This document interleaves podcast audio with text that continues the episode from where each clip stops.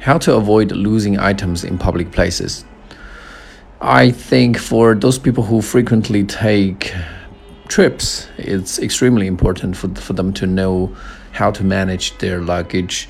And I think the most important thing is always to minimize the number of um, luggage of your bags and let's take an extreme example. If you only have one bag when you go out, it's impossible for you to neglect it, even when you're interrupted by something.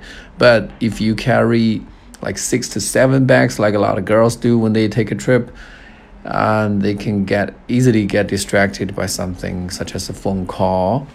And uh, the minute they hang up the phone, they will forget that they are carrying several bags with them.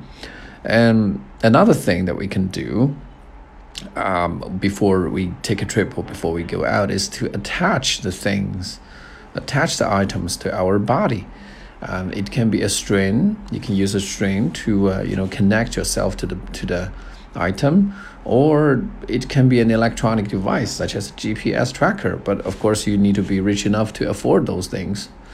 And uh, the last tip, which I think is quite useful, is to make as fewer stops as possible on the way until you reach your destination. Because every time uh, you make a stop, is a uh, possibility, is a possible, uh, it's a, it's a possible spot for you to make a mistake, and so we need to uh, reduce the number of those chances.